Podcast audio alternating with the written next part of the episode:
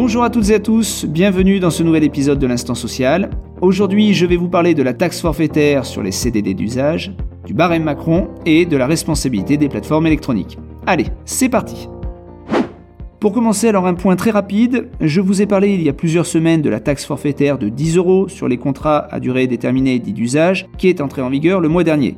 Eh bien, celles et ceux qui se posent des questions euh, à son sujet, sachez que l'UNIDIC a publié le 12 février une circulaire précisant ses conditions et modalités de mise en œuvre.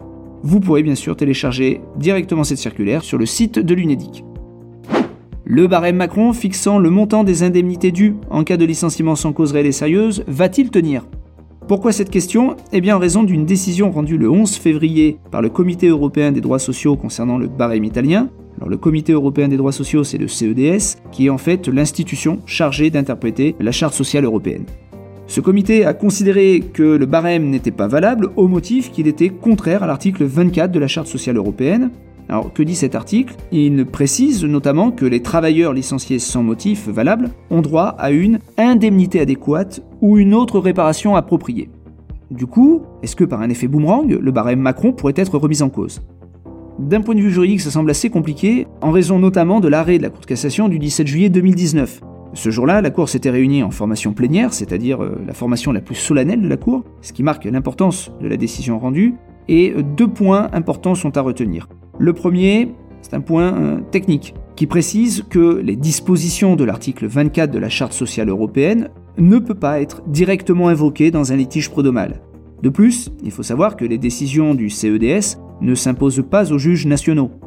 Un second point, sur le fond cette fois, la Cour est venue dire que le barème Macron a été jugé compatible avec les stipulations de l'article 10 de la Convention numéro 158 de l'Organisation internationale du travail. Alors vous allez peut-être vous dire, oui mais l'article 10 de la Convention numéro 158 de l'OIT, pas la même chose que l'article 24 de la Charte sociale européenne. Et eh bien pourtant, quand on reprend sa rédaction, il prévoit également l'exigence d'une indemnité adéquate ou toute autre forme de réparation considérée comme appropriée en cas de licenciement abusif. Donc pour l'instant, cette décision du Comité européen des droits sociaux ne devrait pas permettre à elle seule de remettre en cause la validité du barème Macron. Vous vous souvenez peut-être, en fin d'année dernière, je vous avais informé d'un arrêt de la Cour de cassation rendu le 28 novembre concernant la société Take It Easy. Dans cette affaire, il a été jugé qu'un livreur de repas n'était pas réellement un indépendant, mais qu'il était en fait un salarié. Alors cette requalification a été prononcée en raison des conditions d'exercice de l'activité du livreur. Autrement dit, la manière dont se comportait la société à son égard faisait apparaître ce que l'on appelle un lien de subordination, qui est le critère décisif du contrat de travail.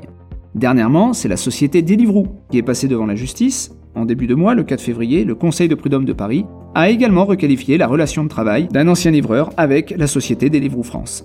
Alors dans ce contexte, le législateur a souhaité trouver un équilibre entre la protection des droits des travailleurs et la sécurisation des plateformes contre ce type de risque. Est alors intervenue la loi travail et dernièrement la loi d'orientation des mobilités qui impose de nouvelles obligations aux plateformes. Elle offre en outre la possibilité pour elles d'établir une charte déterminant les conditions et modalités d'exercice de leurs responsabilités sociales, définissant leurs droits et obligations, ainsi que ceux des travailleurs avec lesquels elles sont en relation.